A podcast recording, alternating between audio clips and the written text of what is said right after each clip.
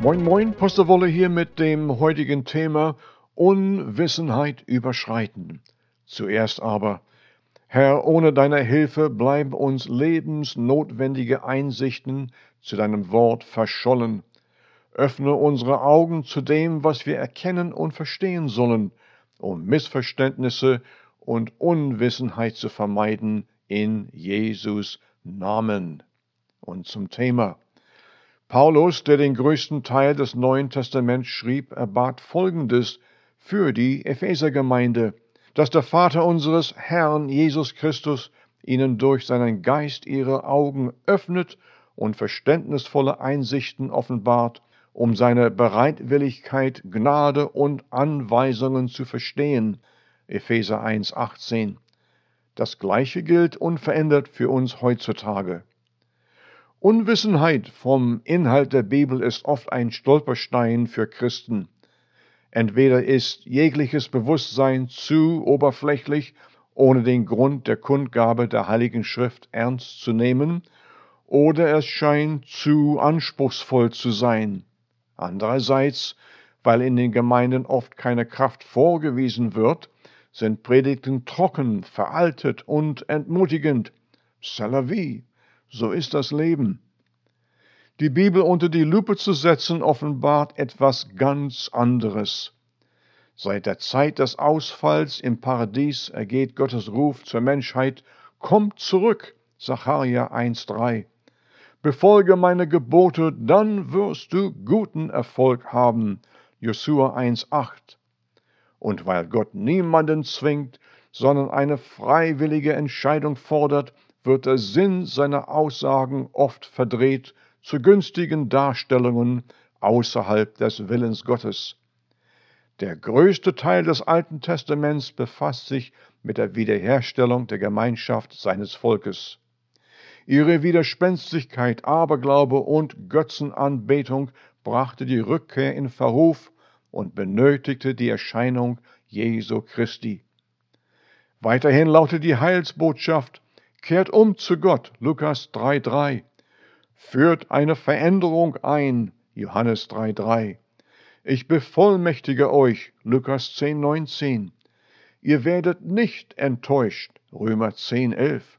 Ich mache euch gesund, 1. Peter 2,24. Ich entlaste euch, Matthäus 11,28. Menschen sind tatsächlich wie Schafe.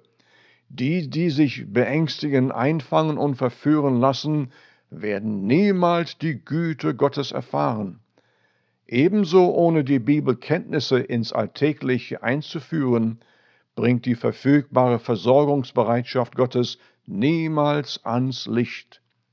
Verachtung und Vernachlässigung der Anweisungen Gottes hat nur eine Richtung. Es führt zum Unglauben, Aberglauben und Irrlehre, und die Entscheidung dafür? Zu denen, die sich zu Jesu Christi bekennt haben, spricht die Schrift folgendes, wenn ihr in meinem Wort bleibt, so seid ihr in Wahrheit meine Jünger und werdet die Wahrheit erkennen, und die Wahrheit wird euch frei machen. Johannes 8, 31 bis 32.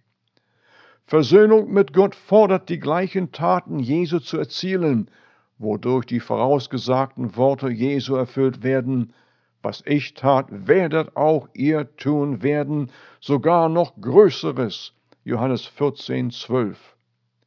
Gottes Anweisungen zu vernachlässigen und sie nicht zu kennen, führt zu Aberglauben, Unglauben und Verführung mit Irrlehre, genauso wie es der Satan mit Adam und Eva tat. Hat Gott es wirklich gesagt? 1. Mose 3.1. Die Worte Jesu sowie die Briefe an die Frühkirchengemeinden sind das Neue Testament, womit die Macht und Kraft der Gegenwart Gottes verkündet und offenbart wird. Darin lautet es, alles ist dem möglich, der glaubt. Markus 9, 23.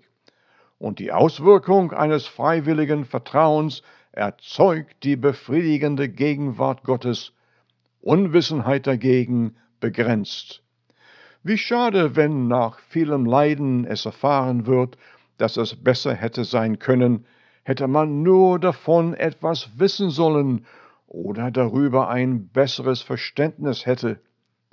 Enttäuschung kann überwunden werden, jederlei Übel kann entwurzelt werden, und die verfügbare Güte Gottes kann erzielt werden. Alles hat vorausgesetzte Bedingungen, ums Gute zu erreichen. Ist man mit wenigen zufrieden, hat man nur selbst Schuld daran. Gott sprach, Dir gehört alles als Miterbe Jesu Christi. Bist du überhaupt ein Miterbe Christi? Vergewissere dich mit, wo es geschrieben steht. Schau hin zu Römer 8, 17. Hast du Anspruch an die Fülle der Verheißungen Gottes?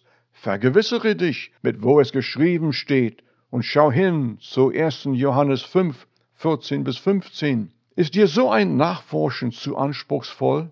weil es von dir Zeit verlangt. Du selbst entscheidest den Wert der Unwissenheit. Denn jedem, der da hat, wird noch hinzugegeben werden, so dass der Überfluss hat. Wer aber nicht hat, dem wird auch noch das genommen werden, was er hat. Matthäus 25, 29. Gott tut nichts im Verborgenen. Er sprach, sucht und ihr werdet finden, Klopft an und es wird euch geöffnet.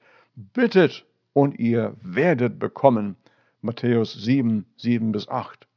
Macht euch sachkundig, überschreitet Unwissenheit und erfreut euch mit, wie gut der Herr ist. Wer sein Wort ernst nimmt und wirklich danach strebt, er bringt entweder einen dreißigfachen, einen sechzigfachen oder sogar einen hundertfachen Ertrag. Sucht danach, wo es geschrieben steht, und tut das bis zum nächsten Mal.